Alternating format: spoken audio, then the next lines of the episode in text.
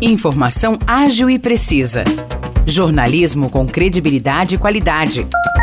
92 News. 92 News. O podcast do Jornal da 92.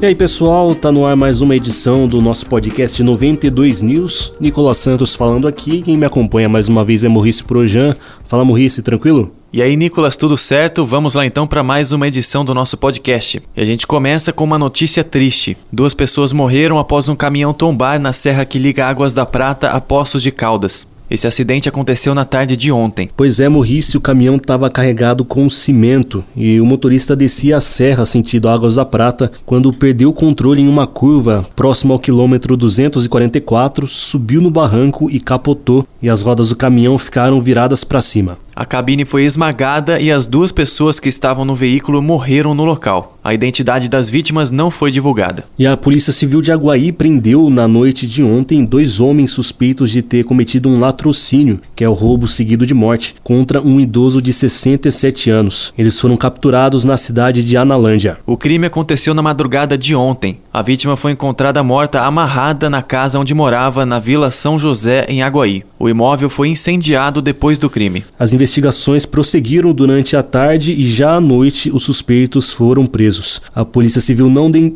a Polícia Civil não divulgou detalhes do crime e nem a identidade dos acusados. E agora uma oportunidade para quem está procurando estágio. O Tribunal Regional Eleitoral de São Paulo está com inscrições abertas para um processo seletivo que vai contratar estagiários de nível médio e superior em todo o estado de São Paulo. É isso, e os selecionados vão atuar em zonas eleitorais e postos de atendimento da Justiça. Aqui na nossa região, São João, Aguaí e Vargem têm oportunidades. Nas três cidades, há vagas efetivas e oportunidades de cadastro reserva para ensino superior nos cursos de administração e direito. Para nível médio, Aguaí tem vagas para cadastro reserva. Os interessados devem fazer inscrição até o dia 21 de setembro pelo site home.universidadepatativa.com.br. Fechou então, Nicolas? Essa foi a nossa edição de hoje. Se você ouvinte quiser saber mais detalhes das notícias que mencionamos nesse episódio, é só entrar na nossa página no Facebook 92FM São João. Lá tem o jornal de hoje na íntegra. É isso, Nicolas. Um grande abraço para você e até o próximo episódio. Aquele abraço, Murrice. Valeu, pessoal. Até logo.